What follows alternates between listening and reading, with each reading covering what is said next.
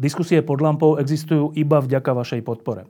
Ak považujete program pod lampou za zmysluplný, pomôže nám už 1 euro za diskusiu. Vopred vám veľmi ďakujeme.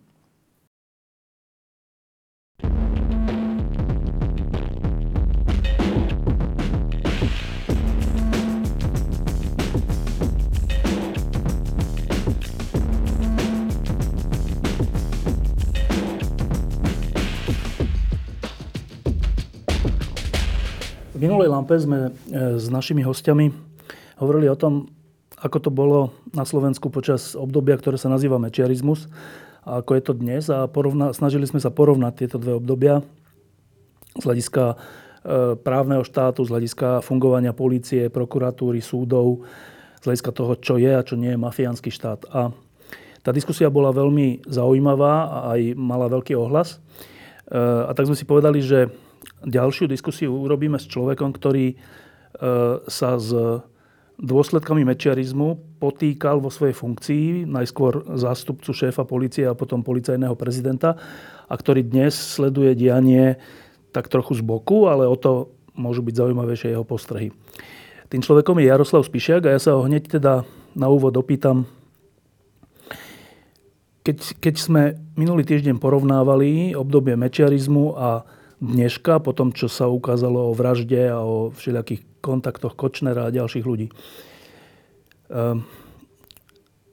Nevedeli sme si celkom rady, že ktoré to obdobie bolo horšie alebo nebezpečnejšie pre nás ako občanov Slovenskej republiky.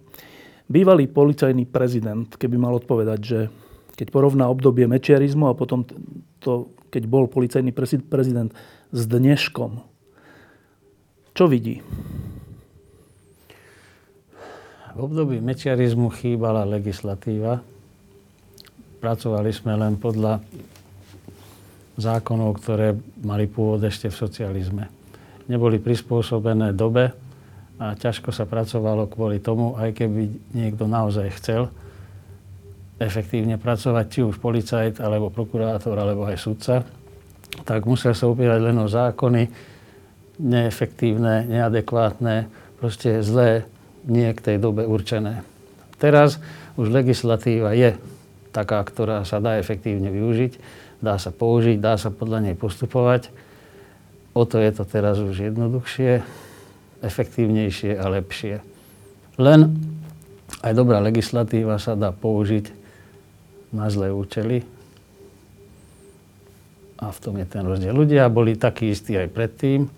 Niektorí chceli poctivo pracovať, len nemali ako. Teraz sú poctiví, majú ako, a sú aj nepoctiví, ktorí boli aj vtedy a sú aj teraz.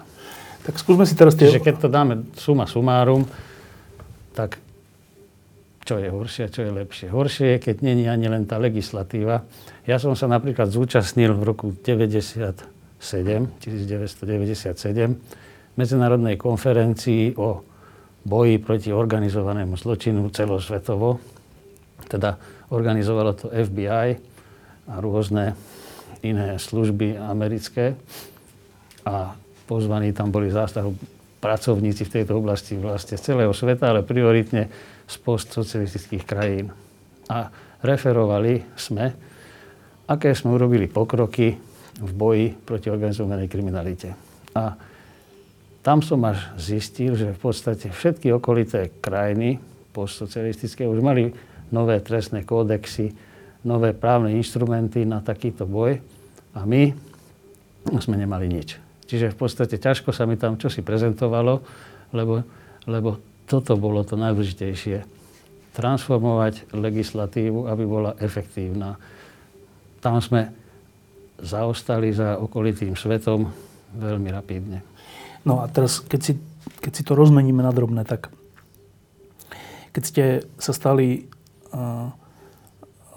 zástupcom policajného prezidenta, to bolo v rokoch... 2001. Keď si na to teraz spomeniete, to je 15, 16, 17 rokov dozadu. Čo bola najväčšia výzva pre Jaroslava Spišiaka v tých rokoch? Najväčšia výzva bola, ak to bude možné zrekonštruovať policajný zbor, aby mohol byť efektívny vo svojej činnosti, prioritne pre boj s organizovanou kriminalitou. A druhá výzva, toto je zrealizovať. A keď povieme s organizovanou kriminalitou, čo tým v tom období myslíme? Tak v tom období myslíme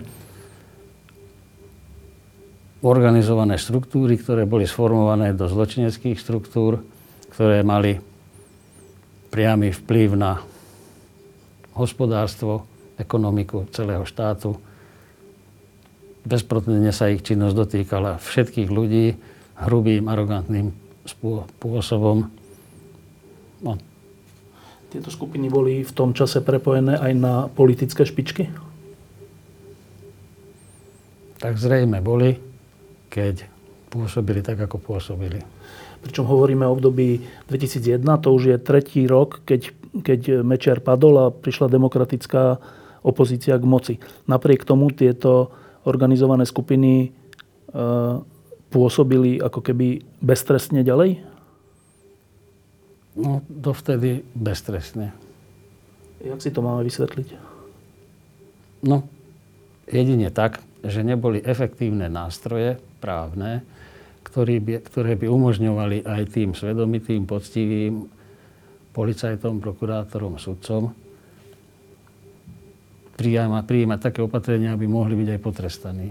Jednoducho, tých komplikovanejších, či už ekonomických, alebo ináč v sofistikovaných prípadoch neboli skutkové podstaty trestných činov tak zadefinované, aby mohla byť popísaná tá činnosť tých páchateľov.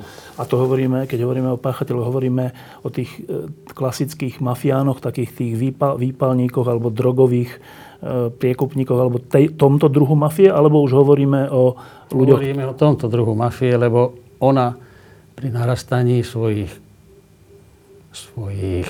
záujmov, kompetencií, peňazí dokáže ovplyvniť chod aj oficiálnejších štruktúr štátnych. Čiže to je ich úmysel, to je ich cieľ vypracovať sa do takej formy, aby mali vplyv na políciu, prokuratúru, súdy alebo iné štátne orgány. Aby mohli potom nerušene, beztrestne robiť tú svoju činnosť, kvôli ktorej vlastne vznikli. Preto sa na to pýtam, lebo v tom období mečiarizmu prišlo k obrovským presunom majetku, často nelegálnym alebo minimálne neférovým, do rúk ľudí, ktorí sa nazývali poctiví podnikatelia a mečiarovci, a tí potom vytvorili celú vrstvu v ekonomike, v politike, všade, v médiách, ktorí rozhodovali o všetkom. Že to sa pýtam, že toto tiež spadá pod pojem mafia? Tak podľa toho, kto to ako chápe. Podľa vás? Podľa mňa áno. A aj s nimi ste sa, keď ste nastúpili, potýkali? S kým myslíte teraz? S týmito poctivými podnikateľmi, mečiarovcami? Tak podľa niektorých informácií, ktoré v tých časoch existovali, bolo evidentné, že niektorí konali nelegálne. To ťažké na tom období je, že väčšina z tých ľudí, ak nie všetci, napriek tomu, že, ako teraz hovoríte, konali nelegálne, ostali nepotrestaní. Alebo úplne presnejšie by bolo povedané, konali legálne, lebo neexistovali právne predpisy, ktoré by povedali, že je to nelegálne. Napriek tomu, tých evidentných mafiánov, tých počas práve vášho obdobia sa podarilo viacerých zaistiť, obviniť, odsúdiť. A tak to vlastne bolo až do konca, aj potom, keď ste boli policajný prezident. Ale vo verejnosti zostala taká pachuť z toho, že tí ľudia, tie najväčšie zvieratá, tí najvyššie, ktorí umožnili toto všetko, zostali nepotrestaní, vrátane Mečiara, Alexu a ďalších ľudí.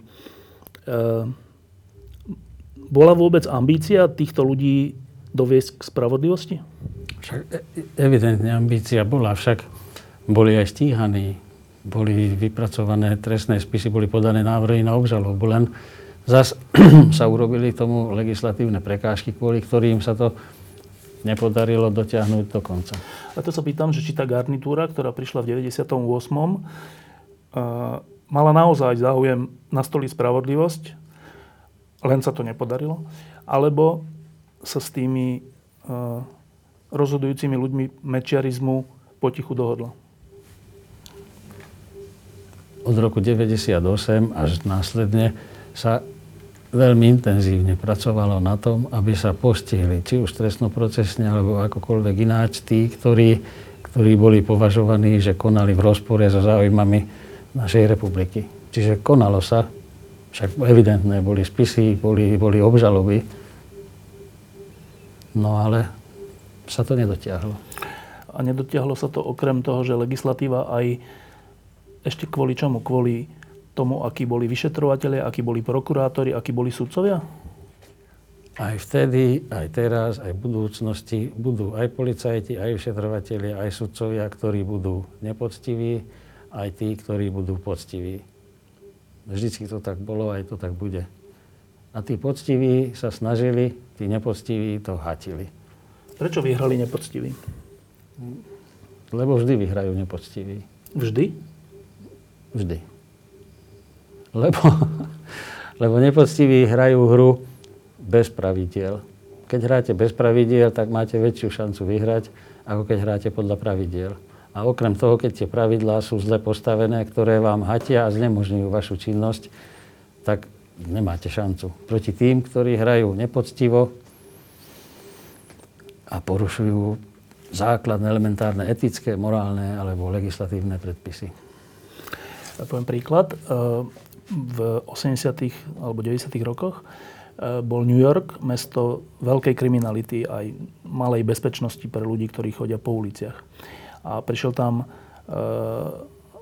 starosta Giuliani a v spolupráci s políciou, prokurátorom všetkým urobil to, že za pár rokov sa New York, kde tiež tá mafia a tí ľudia všelijakí hrali mimo pravidiel a tak, napriek tomu sa to podarilo. Tak mne sa zdá, že existuje nejaký spôsob, keď sa to dá. No, záleží od toho, kde dáme tú čiaru, že sa to podarilo. Lebo takisto v New Yorku sú aj zločinci, sú aj mafiáni. Ale že tá miera sa veľmi znížila. Aj u nás sa znížila. Evidentne sa znížila aj u nás. Už v 2000 a 2000 rokoch a oproti tým v 90. rokom. Jednoducho to je, evidentne sa to zlepšilo. Nikdy sa to nezlepší až na totálne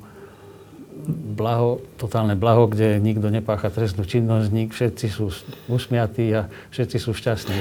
Len to sa mi zdá, že určite sa to zlepšilo z hľadiska takých tých elementárnych vecí, že na uliciach výpalníctvo, vybuchovanie aut, vraždy navzájom, toho je menej, ako bolo v tých 90. rokoch, to je pravda, ale platí to aj pre tú trestnú činnosť bielých golierov, teda už ľudí, ktorí už nie sú takíto, ale ktorí už sú v politických štátnych štruktúrach, aj tam sa podarila tá miera znižiť?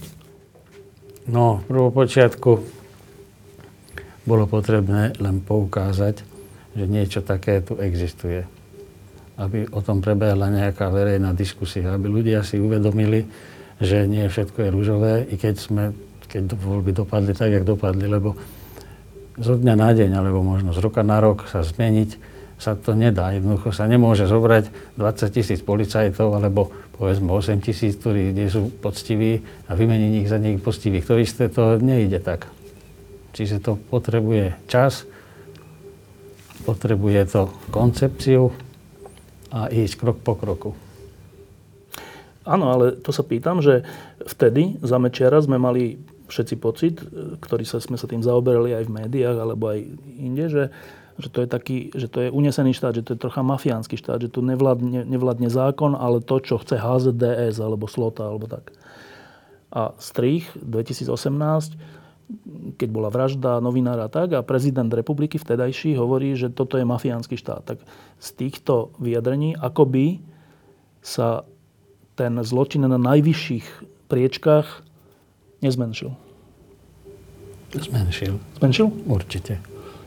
Lebo? Lebo je menší.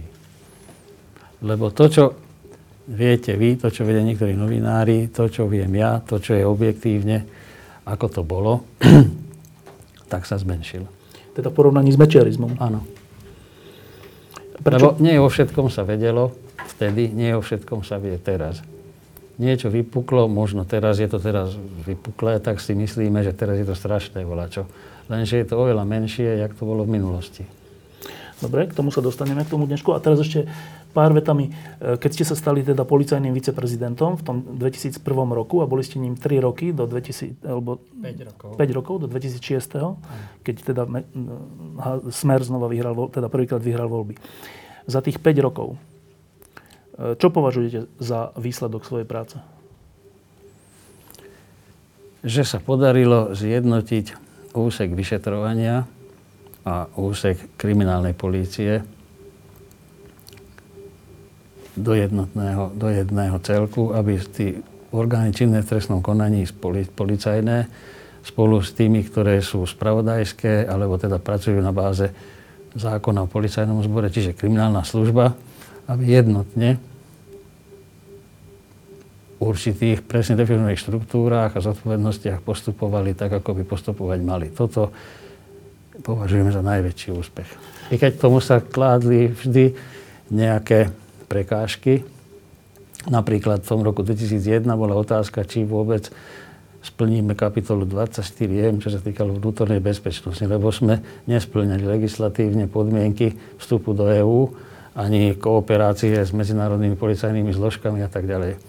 Čiže bolo potrebné vypracovať koncepciu, ktorá bola vypracovaná, na základe ktorej mohli konštatovať kontrolné orgány, že spĺňame požiadavky. Lenže nakoniec tá koncepcia nebola realizovaná, lebo zrejme ešte neboli dané objektívne spoločenské pomery tak, aby mohla byť akceptovaná.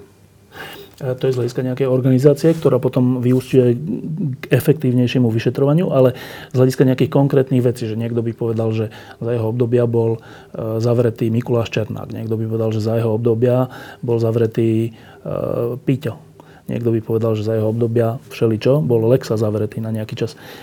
Z tohto hľadiska, že za vášho obdobia, čo považujete za taký nejaký posun? Že boli obvinení, väzobne trestne stíhaní, následne už po rokoch aj odsúdení niektorí predstavitelia toho klasického organizovaného zločinu, ktorý u nás, ak by sa neurobila tá hať alebo ten sek, tak by mohli vyrážť do možno nepredstaviteľných rozmerov. To hovoríme o organizovaných skupinách konkrétnych. Áno. Ktorá bola najnebezpečnejšia? Všetky boli najnebezpečnejšie, všetky boli v určitom ponímaní nebezpečné, ale najnebezpečnejšia skupina, ktorá existovala na Slovensku, boli Sýkorovci. Ako sa podarilo ich rozobrať a zlikvidovať? Postupnými krokmi. Od malých štruktúr, cez podskupiny. A to sa prelínalo rokmi rokúcimi, až nakoniec bol zadržaný aj sám šéf Lališ. Čiže to sa nedá riešiť systémom, že teraz trestnoprocesne zavrieme, odstíháme, odsúdime šéfa, lebo tým nezlikvidujeme nič. Lebo už sú 3-4, ktorí čakajú, aby mohli byť šéfmi. Dokonca vedú medzi sebou boje. Čiže niekedy je strategicky možno menej efektívne zavrieť rovno šéfa, lebo vznikne chaos, vzniknú vraždy, vznikne problém, boj o moc. A to je možno horšie, jak začínať od vojakov a generálovi armádu zlikvidovať a potom už nemá takú kompetenciu ani možnosť. Čiže zo začiatku, kým neboli trestnoprocesné možnosti také, aby sme mohli efektívne stíhať, tak sme museli riešiť opatrenia, ktorými by sme aspoň znemožnili a vznechutili pôsobenie vojakov. Čiže kontrolami, represijnými opatreniami na rôznych prezentáciách síl, že oni sú viac jak ostatní. Proste tak, aby to nebolo populárne byť členom zločineckých štruktúr. Bolo to pre vás osobne nebezpečné? No, vzhľadom k tomu, že to bolo nebezpečné. No, vždy je nebezpečné. Byť policajtom je nebezpečné a priori vždy. A keď to nebezpečenstvo sa aj pretaví do nejakých konkrétnych hrozieb, tak vtedy môže policajt usudzovať, že asi tú robotu robí dobre. Čo to boli za hrozby? Všelijaké možné. Od pokusov diskreditovať, stíhať, vyšetrovať, násilím, likvidovať, všeličo možné. Čo to s vami robilo? Mal som z toho dobrý pocit, že zrejme tú robotu robím dobre. Žiaden strach? No, policajt začne si uvedomovať, že je policajt až vtedy, keď prvý zločinec je odsúdený, alebo aspoň ide do vyšetrovacej väzby a vie, že je to vďaka, alebo že to je práve kvôli tomu policajtovi. A začne odkazovať, proste vtedy policajt začne rozmýšľať, že výsledok jeho práce je v podstate nebezpečenstvo. Architekt postaví dom a sa teší, že postaví veľkú budovu, to je výsledok jeho práce. Alebo akákoľvek iná profesia. Ale policajt, výsledok práce policajta je väčšie a väčšie nebezpečenstvo, viac a viac nepriateľov, proti ktorým v podstate pôsobil. Dá sa s tým žiť? No kto s tým nevie žiť, tak by nemal byť policajt. Dá sa s tým ľahko žiť? Není to ľahké. Ak je človek sám, bez rodiny, bez záväzkov, tak je to jednoduché. Horšie je potom, keď není sám, má rodinu, má deti, má rodičov, má bratov, súrodencov a cez týchto sa pokúšajú tieto štruktúry eliminovať tú efektívnu alebo tú vôľu toho policajta. To sa stalo s viacerými mladými, s ktorými som sa snažil spolupracovať bez záväzkov, bez nejakých kontaktov. Mesiac, dva, tri, niekedy pol rok, niekedy 2 roky. A zrazu ten policajt sa zmenil. Myslel som si, že keď budem jeho taký tútor, tak z neho bude dobrý policajt. Len časom vysvetlo, že som sa mýlil a kde si nastala zrada. Buď strach o rodinu, buď tlak rodiny, alebo potom iné záležitosti. To, že počas tej vašej éry viceprezidenta v roku 2001 až 2006 sa výrazne na Slovensku potlačilo, minimálne navonok to každý vidí, nejaká prezentácia tohto typu mafiánov na verejnosti, to je naozaj, to bolo naozaj evidentné, na tom je úplná zhoda. Potom prišiel rok 2006, vy ste odišli, pretože boli voľby, vyhral Smer, mal jednofarebnú vládu 4 roky. Počas tých 4 rokov čo sa stalo s bezpečnostnou situáciou na Slovensku, respektíve s bojom s organizovaným zločinom? Ako to ďalej pokračovalo?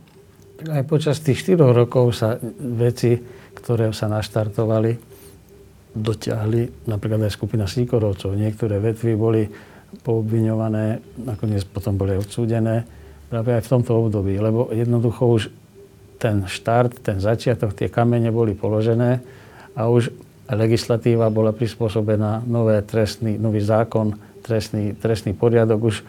Už bolo komplikovanejšie to nerobiť, ako to robiť. Čiže v oblasti týchto mafiánov to pokračovalo a v oblasti bielých golierov? V oblasti bielých golierov v rámci možností tiež. Čo je to v rámci možností? Ak existuje. Ťažko sa teraz tomu vyjadrovať, lebo nebol som tam. Neviem, aké boli dôkazy, neviem, aké boli informácie, či bolo možné, či nebolo možné začať trestné stíhanie. Niečo sa mediálne prezentovalo, ale ja sa k mediálnemu prezentovaniu nemôžem vyjadrovať, že áno alebo nie, lebo nie je isté, že sú to presné informácie. Tiež mi to osobne veľmi vadilo, keď sme prezentovali nejakú aktivitu, alebo vysvetľovali nejakú svoju činnosť, ktorá navonok vyzerala ako obrovská aféra, škandál. Nemohli sme povedať, že prečo sme to tak urobili, aby sme nezmarili celú operáciu. A museli sme to nechať navonok, že je škandál. A mudrovali do toho rôzne analytici, experti, bývalí policajti, ako keby boli oboznámení s tou situáciou. Nevedeli o spise, nevedeli o informáciách, len sa domnievali. No a to ja nechcem robiť. Dobre. Po tých 4 rokoch v 2010 prišla Radičovej vláda a ministrom vnútra sa stal Daniel Lipšic a vy ste sa stali už nie viceprezidentom, ale prezidentom policajného zboru. Áno. V akom stave ste našli túto krajinu? Túto krajinu som si myslel, že budete pýtať na policajný zbor. A vy sa pýtate na krajinu. Tak v takom, jakom som ju aj nechal, krajina, sa k tomu ťažko vyjadrovať. tak to myslím, že keď ste sa stali prezidentom policajného zboru, tak nejakú prácu ste začali v tom 2001 až do 2006. Keď ste v 2010 znovu nastúpili, ten trend bol pozitívny, alebo ste museli začínať od znova? V prvom rade som chcel zabezpečiť v rámci tej mojej misie, do ktorej som bol ustanovený, predpokladal som, že na 4 roky reorganizáciu policajného zboru tak, aby mohol byť policajným zborom. Čiže aby mohol byť kariérny postup, hodnotenie policajtov, aby sa dalo merať činnosť polície, kariérne aby mohli stúpať poctiví policajti, aby nemohli byť odmeňovaní nepoctiví policajti, aby sa nemohli prideľovať spisy sústavne takým policajtom, ktorí dopredu vieme, že to nedotiahnu do konca. Proste toto som chcel zamedziť, aby boli pripravené objektívne predpisy, zákony, podmienky, aby sa toto nedalo robiť. Alebo, to bola tá slavná reforma, o ktorej sme hovorili viackrát aj pod lampou. O toto som sa snažil, lebo vlastne kvôli tomu som sa len vrátil do polície, lebo som videl jedinečnú šancu v mene alebo v osobe ministra, alebo teda aj celej vlády, že buď teraz, alebo potom už nikdy. Ale napriek tomu boli s tým problémy.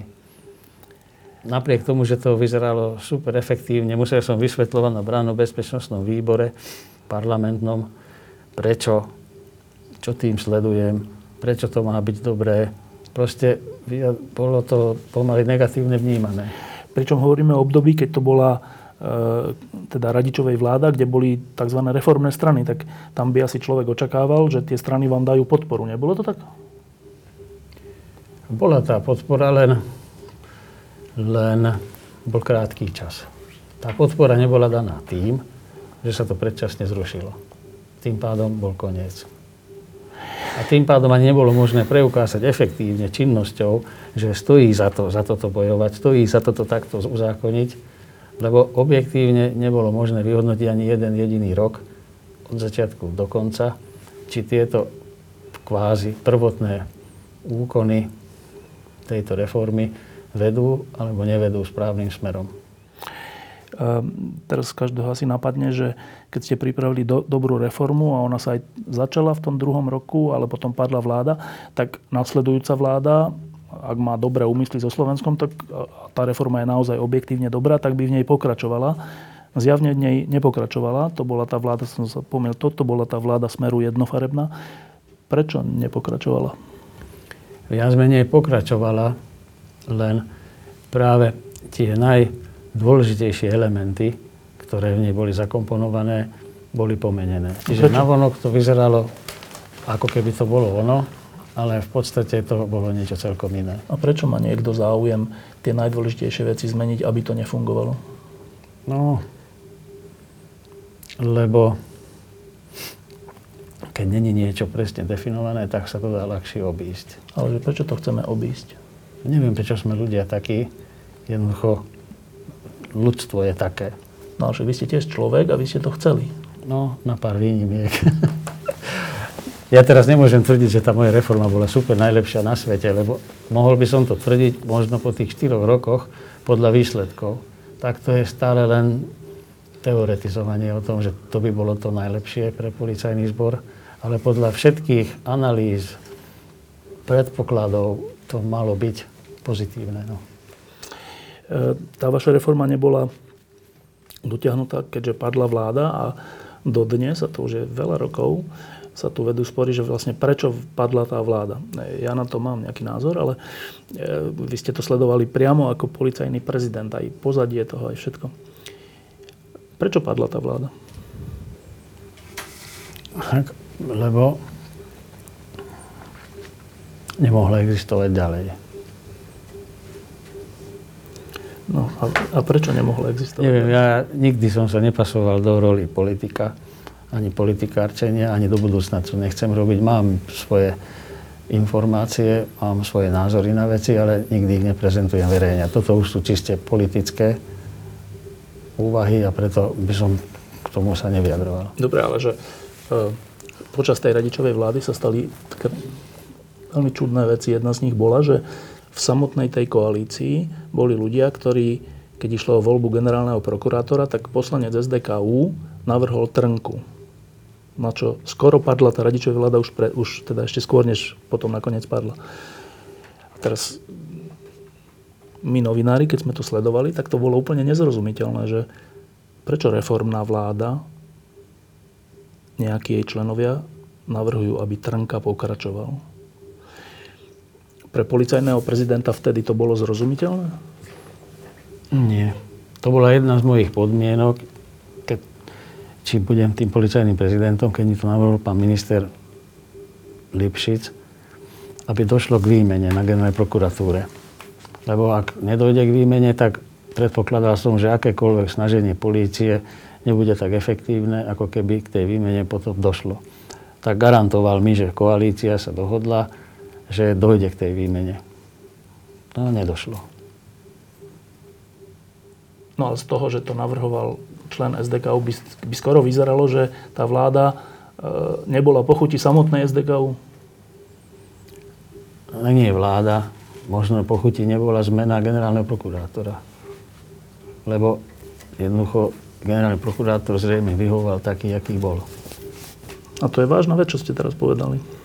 No tak to nie je vážna vec, to jednoducho to tak je. Ináč by to bolo ináč.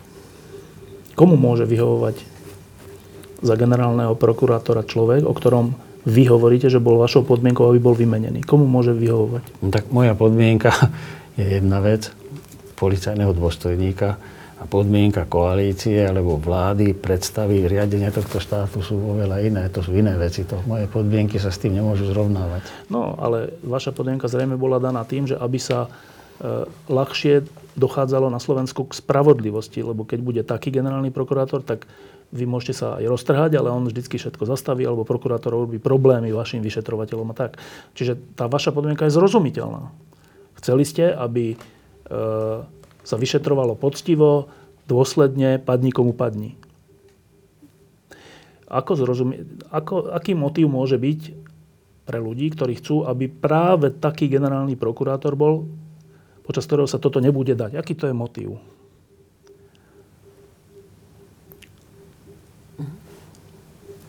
To je politika.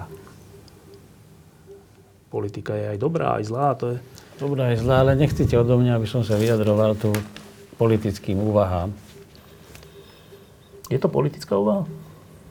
No zrejme je, keď sa vládna koalícia dohodne na niečom, lebo si myslí, že to prospeje. Potom niekto nedodrží tam dohody, niekto to vidí ináč, tak to je politika. Lebo politika nikdy nie je jednostranná. Niekedy treba meniť názory, niekedy sú dôvody objektívne, pozitívne, niekedy sú negatívne, ale vždy sa to mení. To je politika.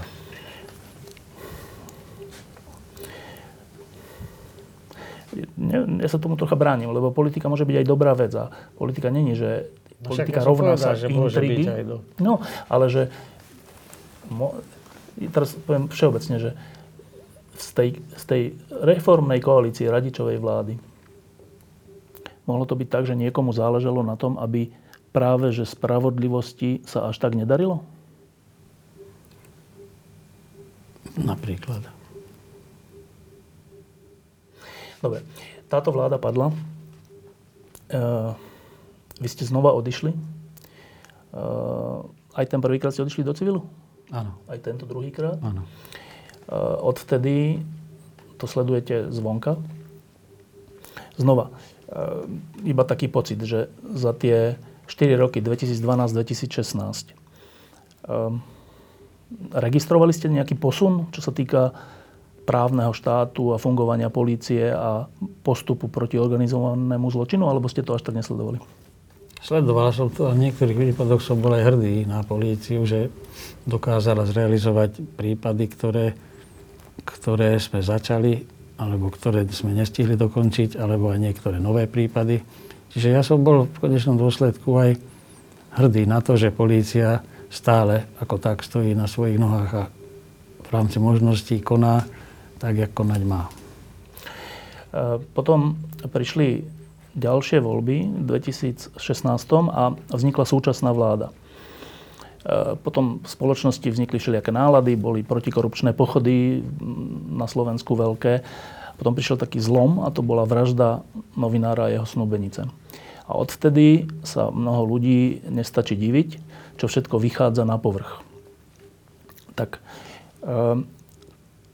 najprv sa opýtam na tú samotnú vraždu. Bývalý policajný prezident, keď sa dozvie, že v jeho krajine bol zavraždený novinár a jeho snúbenica. Prvýkrát od roku 89. Čo vás vtedy napadlo? Že sa tu stalo niečo hrozné.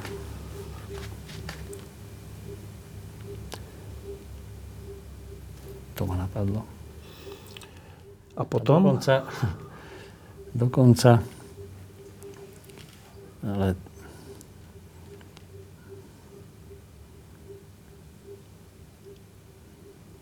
no, potom. Čo dokonca? Je to... Niečo ma napadlo. Čo?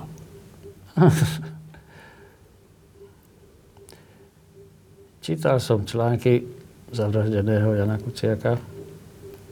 Nevedel som, čo to je znamená, len som čítal články. Ešte pred vraždou? Teda. Pred, samozrejme, keď začínal. A zaujali ma, lebo ešte nikdy som nečítal také články v žiadnych médiách, jak boli tieto. Že v podstate som sa z nich dozvedel niekedy aj niečo nové. Predtým som sa z článkov nedozvedel nič. Vzhľadom svojej pozícii som všeličo vedel a novinári nevedeli toľko. Alebo to vedeli nepresne, alebo som vedel, že toto je účelová dezinformácia a ma to znervóznilo, že prečo sa to tak robí. Lebo aj také veci sa diali. Ale ten článok bol presný a výstižný. A potom som začal zaujímať, že kto to je tento novinár. Som sa pýtal Vagoviča, že skade ste ho našli, že tento novinár, to je veľmi dobrý novinár. Ale že ak takto bude postupovať ďalej, tak je vo veľkom nebezpečenstve. To som mu povedal. No a po tej vražde prišli všelijaké veci. Prišlo je samotné vyšetrovanie s tým, že kto bol alebo nebol na mieste činu, krajmer, nekrajmer. Všeličo sa ukázalo, všelijakí ľudia podstupovali, nakoniec aj minister vnútra odstúpil, nakoniec predseda vlády odstúpil. A potom vznikol vyšetrovací tím, ktorý pracuje dodnes. Najprv boli obvinení tí, ktorí tú vraždu vykonali, potom to prišlo k objednávateľke a potom bol ešte obvinený aj Marian Kočner. A dnes sme v situácii, keď sme nútení čítať všelijaké komunikácie cez rozšifrované rozhovory obvinených a z tých rozhovorov je mnohým ľuďom úplne že zle. Lebo tie rozhovory naznačujú, že títo ľudia nielenže dali ilustrovať novinárov, nás novinárov, a nie, že nás sledovali, ale že títo ľudia mali priamy dosah na políciu, prokuratúru a súdy, keď potrebovali niečo zahladiť, vybaviť alebo dokonca niekoho zdiskreditovať. Z konkrétne mená sa spomínajú, koho potrebovali zdiskreditovať. A keď si toto teda človek číta, tak nadobudne dojem, že nie, že žije v mafiánskom štáte, ale že žije v hroznom štáte, v ktorom sa štátna moc, keď chce, použije proti konkrétnym ľuďom. Keď to čítate vy, váš dojem je aký? Objektívne môj dojem nie je až taký hrôzostrašný, lebo takéto veci oveľa hrôzostrašnejšie boli aj v minulosti. Čiže... Len neboli verejné teda? Len neboli verejné, neboli možno takéto komunikačné prostriedky, o ktorých si mysleli, že sú zašifrované, vtedy neboli žiadne.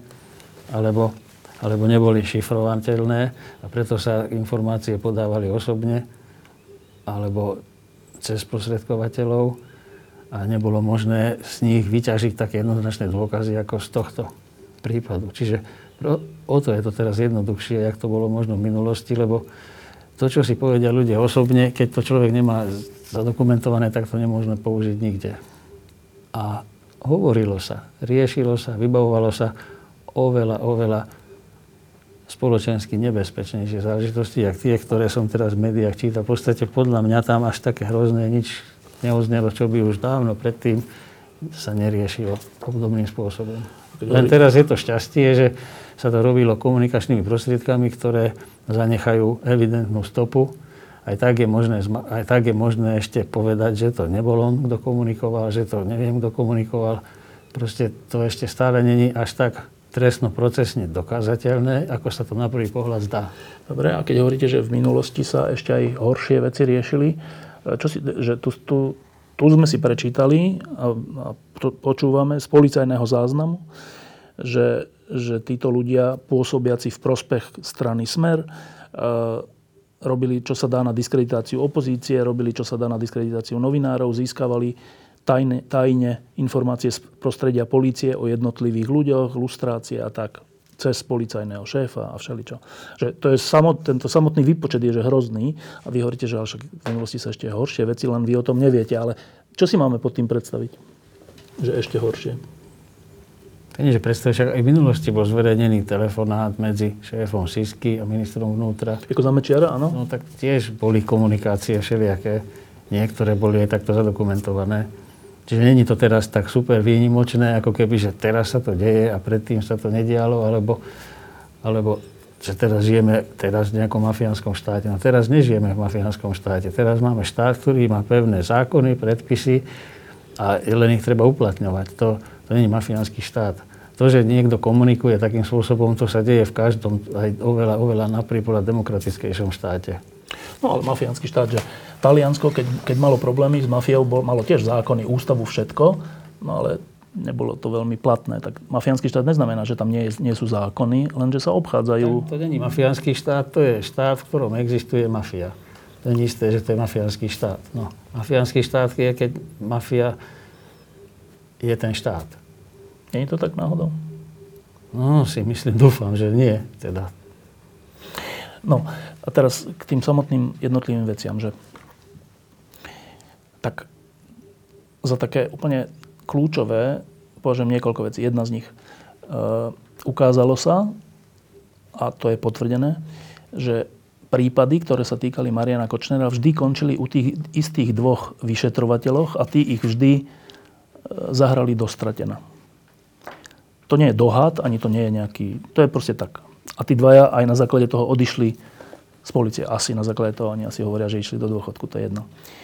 Ako sa môže stať, a vy to asi budete vedieť, ako sa môže stať, že prípady nejakého človeka skončia vždy u tých istých, hoci tí istí to vždy dajú dostratená?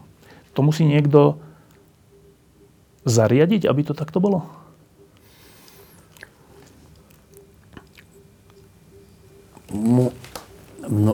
V normálnom prípade je to dobrá vec, že ľudia, ktorí vyšetrujú trestnú činnosť konkrétnej osoby alebo skupinu osôb, pri nadobúdaní ďalších a ďalších podozrení, oznámení riešia komplexne tí istí, lebo už vedia, už je im ľahšie preniknúť do tej štruktúry toho zločinu, čiže to je normálne.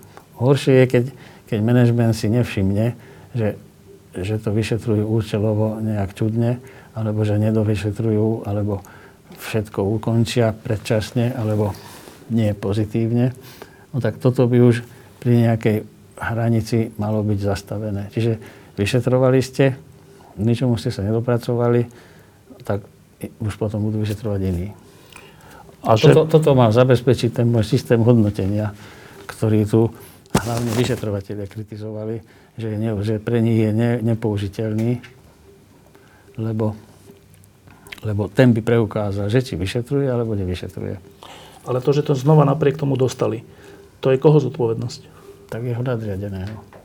Kto je nadriadený? Ten, kto prideľuje spisy. Nadšéf zodpovedný za vyšetrovanie na konkrétnom úseku, na ktorom boli zaradení. To, že nejakí vyšetrovateľe niečo vyšetrujú a opakovane to dajú dostratená a potom príde niekto iný vyšetrovateľ a tú istú vec zhodnotí, že je trestný čin, ktorý je hodný obvinenia, tak tí pôvodní vyšetrovatelia, oni náhodou nepachajú trestný čin, keď to dávajú dostratená? Nie. No, to treba preukázať, že mali v úmysle to dať dostratená. Dá sa to? To je subjektívna stránka trestného činu, alebo vo väčšine prípadov sa to vyhodnocuje, že mali taký právny názor v tom danom momente, také dôkazy, možno tí iní mali už iné dôkazy, že podľa tých novších dôkazov by aj tí pôvodní už postupovali tak, jak by sa možno očakávalo. Čiže to je právny názor. Do právneho názora vyšetrovateľa extrémne, aby to bolo teda demokratické, nemôže zasahovať nikto z nadriadených, maximálne prokurátor. Čo hovorí o fungovaní prokuratúry to, že až do vraždy sa nič také nedialo, nikto nezasahoval, stále to dostávali tí istí? No to je veľmi negatívny pohľad asi na vec. Lebo zmariť v prospech niekoho vyšetrovanie je jednoduché, prideliť spis takému, ktorý nemá prax, ktorý necháme ho, nech robí, ani tak nič nevyšetrí. To je najbežnejší spôsob. A nikto nie je ovplyvnený, všetci konajú v najlepšom úmysle, lebo mladý policajt nech sa zaškolí, nech získa prax, tak musíme mu nejaký spis prideliť, ale mali by sme ho metodicky riadiť, kontrolovať, usmerňovať, aby to efektívne vyšetril, nie ho nechať, lebo možno v najlepšom úmysle to chcel vyšetriť, len nevedel ako. No a keď to robí opakovane, není isté, že to robí cielene zle, možno, že len nevie, ako to má robiť. A nechá ho ten nadriadený v tom, lebo potrebuje, aby to nebolo vyšetrené. Toto sa dá stíhať? Toto není na trestné stíhanie, to je, ak to je to, že chcel, ale nevedel. Myslím ten nadriadený. Ani to není trestný čin, to je manažérske, to je manažovanie. Ak by prikázal zle, prikázal v rozpore zákonom konať, tak vtedy áno, ale keď len nechal mladého, nech získa prax v hlbokej vode, no tak to je veľmi ťažko stíhateľné. To maximálne disciplinárne alebo iné vnútro, policajné, manažerské postupy by mohli vyvodiť nejaké dôsledky, že odvolať ho z funkcie, že je neschopný vykonávať tú funkciu. No zase som pri tom mojom systéme hodnotenia, ktorý by toto veľmi jednoznačne, veľmi krátkej dobe objektívne preukázal, nemusel by sa k tomu vyjadrovať nikto z nadriadených, len by pozrel súpis, ako to u konkrétneho človeka prebieha a hneď ten systém by povedal, že tento je neschopný.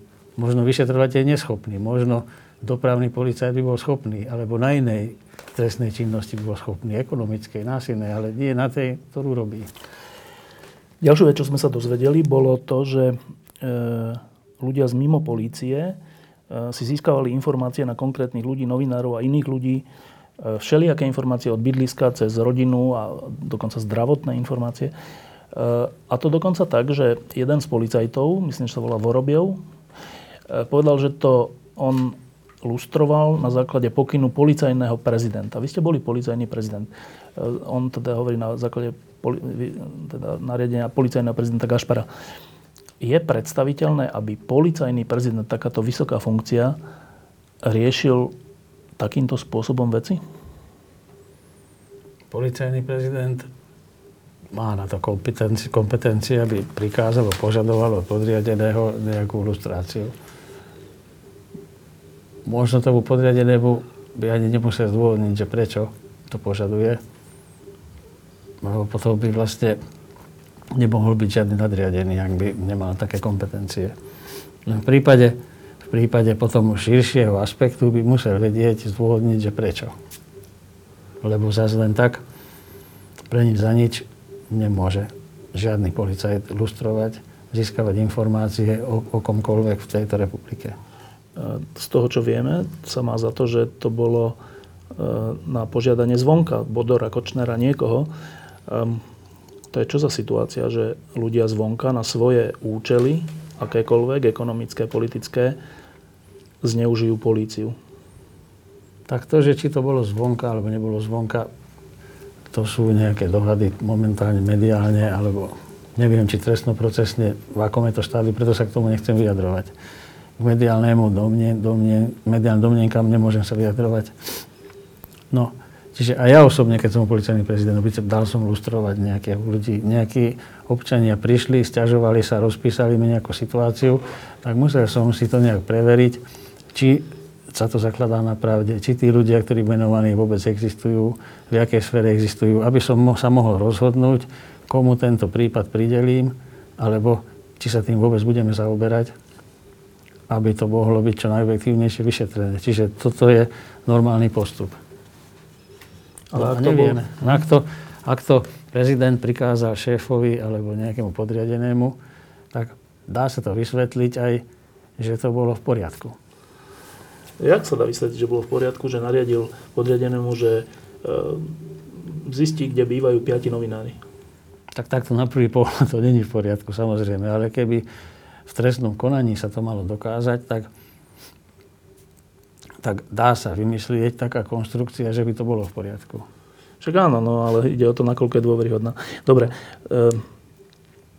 Ďalšia vec, čo sme sa dozvedeli po vražde, bolo to, a to je priamo vec mafiánska, že na úrade vlády pracovali ľudia, ktorí mali s talianskou mafiou na Slovensku priame prepojenie.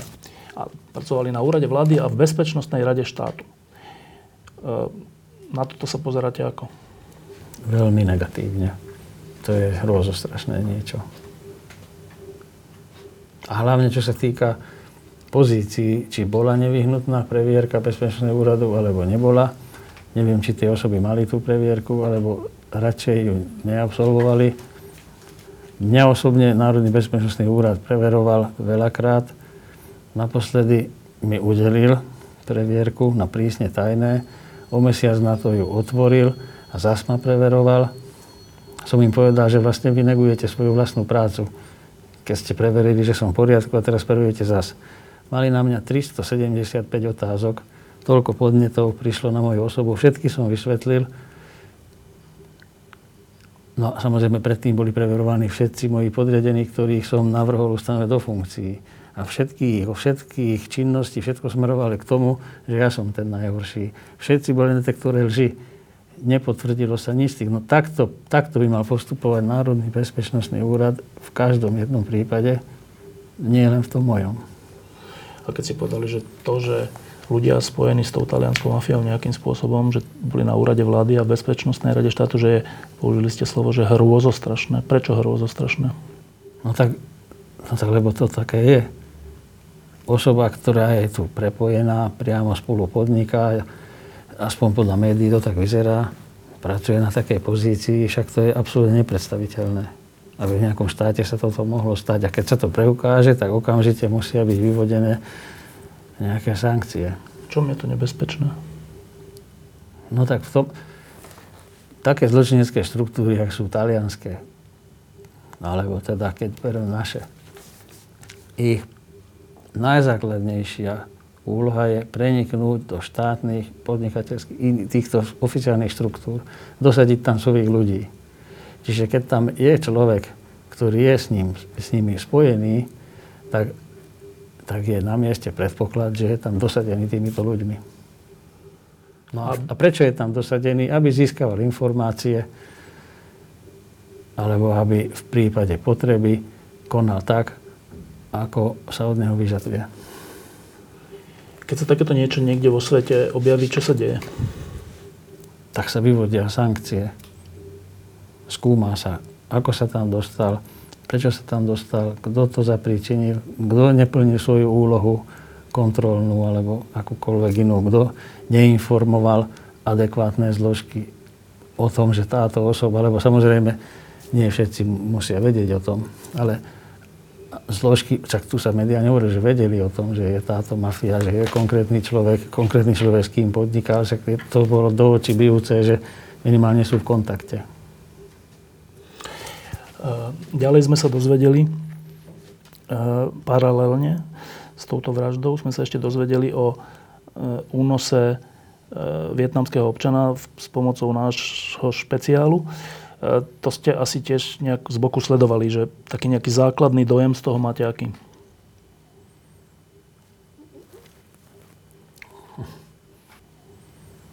Nepríjemný. Že sa Slovenská republika zaplietla do takej kauzy, to je nepríjemné. Pocit hanby mám, že som občan Slovenskej republiky a Slovenská republika bola zapletená do takejto medzinárodnej kauzy. Oficiálni predstavitelia, vtedajší minister vnútra Kaliňák a ďalší hovoria, že oni o ničom takom nevedeli, dokonca dlhý čas hovorili, že ani taký človek ani na tej palube nebol. Vy tomu veríte? No.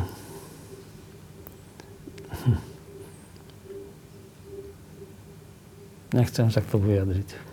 Preto, lebo či ja niečomu verím, či neverím. Síce, keď už nie som teraz policajt, ale nevyjadrujem sa k veciam, či verím, neverím. Vždycky sa musím prikláňať len k tomu, čo je dokázané alebo nie je dokázané. Niekto iný môže povedať, že verí alebo neverí, ale ja si to netrúfnem povedať, aby som nedohenostoval svoju vlastnú osobu. Ale nemecké orgány tvrdia, že to je dokázané. To tvrdia nemecké orgány, ale to, čo ja tvrdím, je druhá vec. Alebo to, čo si myslím, teda ja netvrdím nič. Ale že nemecké orgány tvrdia niečo a naše orgány vtedajšie tvrdia niečo iné. A teraz komu máme veriť? Tak. Mali by sme veriť našim, ale je to ťažké. Mhm. No. Z tohto všetkého, čo sme sa dozvedeli od vraždy, plus z toho, ako na to zareagovala občianska spoločnosť na Slovensku veľmi silno a veľmi sympaticky, pokojne a pritom veľmi rázne. To všetko vytvorilo nejaký obraz. Podľa prezidentky Čaputovej to vytvorilo obraz o tom, že Slovensko ide dopredu, lebo ľudia odmietli takéto veci a žiadajú zmenu. Podľa iných to odhalilo to, že ako to tu hrozne funguje a že nič sa nezmení, vlastne sa nič nezmenilo, len kozmetická zmena vlády. Hoci vládnu v skutočnosti stále tí istí a rozhodujú tí istí. Kto má bližšie k pravde? No, že sa nič nezmenilo.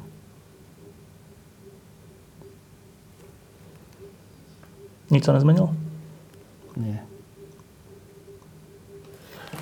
Ak sa nič nezmenilo, ako je to možné? Tak všetko je tak, jak aj bolo. Napriek tým pokrokom vo vyšetrovaní? Teraz nehovorím, že vyšetrovanie by bolo také isté. Som presvedčený o tom, ako je aj teraz. Lebo tie dôkazy a to, čo vyšlo na povrch, jednoducho je ťažko s tým v tejto situácii niečo robiť, čo by to znegovalo, zmarilo. Čiže tieto kroky sú také, ktoré sú povinné a nutné. Za Mečiara by takého vyšetrovateľa vymenili okamžite? Za Mečiara, no ale hovorím, že teraz sme už v inej situácii. Preto hovorím, že vtedy to bolo oveľa horšie, ako je to teraz. Tak teraz už tak evidentne sa to robiť nemôže. Ale postupne sa s tým evidentne niečo robiť asi bude. S tou vraždou? Áno. Dobre, to je vec vyšetrovania, ale súčasne tvrdíte, že na tej vyššej úrovni, na úrovni spravovania Slovenska sa nič nezmenilo. Tak máme iného predsedu vlády, máme inú ministerku vnútra. To sú kozmetické zmeny? Tak zrejme, lebo nevidieť, že by sa niečo rapidne, reformne menilo. Neviem, nevšimol som si nič také. A potrebujeme, aby sa niečo zmenilo? Tak zrejme sú ľudia, ktorí tvrdia, že áno. Veľa tých ľudí je, ktorí tvrdia, že áno. Skoro všetci, ktorých ja poznám, s ktorými sa rozprávam, tvrdia, že áno. Tak asi áno. Ale sú aj takí ľudia, ktorí tvrdia, že nie. Že im je dobre tak, jak je. A tých je tiež dosť, tak teraz čo s tým? A čo s tým? Tak jediná situácia, ako toto vyriešiť, kým ešte máme demokraciu, sú výsledky volieb. A rozhodne sa, čo s tým. Kto zvíťazí, ten zvíťazí. Keď hovoríme o tých voľbách, nechcem od vás politické stanoviska, ale... Však sa im maximálne snažím vyhýbať, len stále narážame... Áno, lebo tam je to riešenie, ale... Tam je kameň úrazu. A zase, ako bývalý policajný prezident, ako sa pozeráte na to, že strany typu Kotlebovej strany, ale nielen, sú celkom úspešné? Tak na toto sa nemôžem pozerať ako policajný prezident. Lebo taká je doba.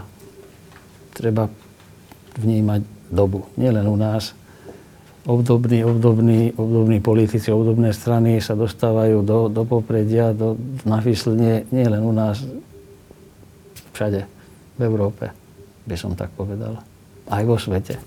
Jednoducho, taká je doba. Dnešní mladí ľudia nevidia žiadne východiska z tejto situácie. Tak sa majú možno dobre, že už jednoducho nevedia, čo je dobro a čo je zlo. To je ťažké vysvetliť.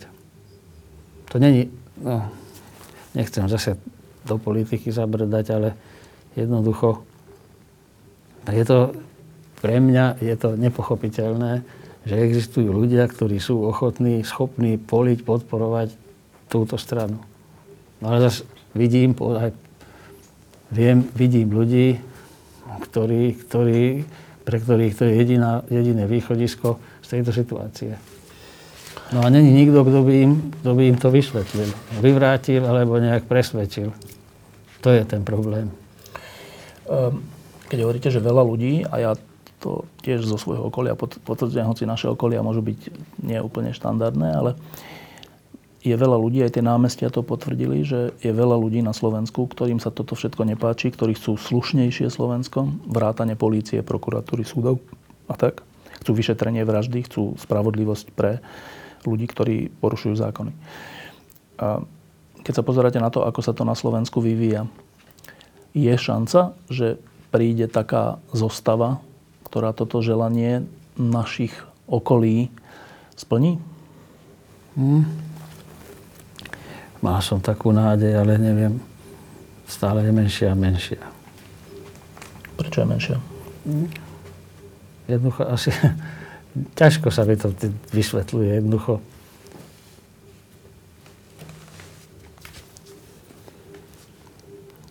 Existuje skupina ľudí, ktorí chcú zmenu. Oni reagujú na vaše médiá, proste komunikujú, vnímajú svet tak, ako je. Potom existuje iná skupina, ktorá by chcela mať Kotlebu alebo obdobné nejaké štruktúry, tak oni sú podmanení ich demagógiou alebo ich vysvetľovaním. A tí, ktorí hovoria, že budú prezentovať takých, ako povedzme my, tak presviečajú akože mňa. Nemusia presviečať ani tých, čo ja poznám, nemusia presviečať. Musia presviečať tých, ktorí myslia ináč. No a neviem, či toto sa robí dobre, alebo efektívne, alebo tak, jak sa to robiť má. Jednoducho vysvetľujeme si to len sami pre seba, že ako by to malo byť, ale nevysvetľujeme to možno tým, ktorých treba presvedčiť. Ešte to troška skomplikujem. Keď ste vtedy hovorili, že pred chvíľou, že väčšinou tí lepší prehrávajú, lebo tí druhí, čo sa týka polície a všelijakého boja so zločinom, tí druhí sa neriadia pravidlami a preto majú náskok. Vždy. No a teraz sme tu svedkami takej veci, tá kauza Truban. To je kauza, kde niekto vytiahol jedno video spred 6 rokov, iný text nejaký spred 12 rokov. A teraz čo? No tak on sa teraz nejako bráni, šikovne, nešikovne. A je spochybnený. Objektívne je spochybnený. Pred ľuďmi, ktorí chcú tú zmenu. A teraz to je tá vec, že ten jeden tábor kľudne používa všelijaké podsunuté veci spred rokov, možno aj získané, kto vie ako, možno aj v spolupráci s nejakými tajnými alebo inými službami, aby sa tá aktuálna moc udržala pri moci. Lebo však Kočner hovorí, však inak nás všetci zavrú. Je v tej komunikácii rozšifrovanej. A teraz dá sa proti tomuto tá sila, ktorá chce nejakú zmenu, dá sa proti tomuto brániť? No, brániť by sme sa mohli tak, že by sme robili to isté. No. Alebo skúmali, zisťovali, diskreditovali, ale potom, kde je tu rozdiel? Čiže potom by to bolo to isté. No a to potom tiež není dobré.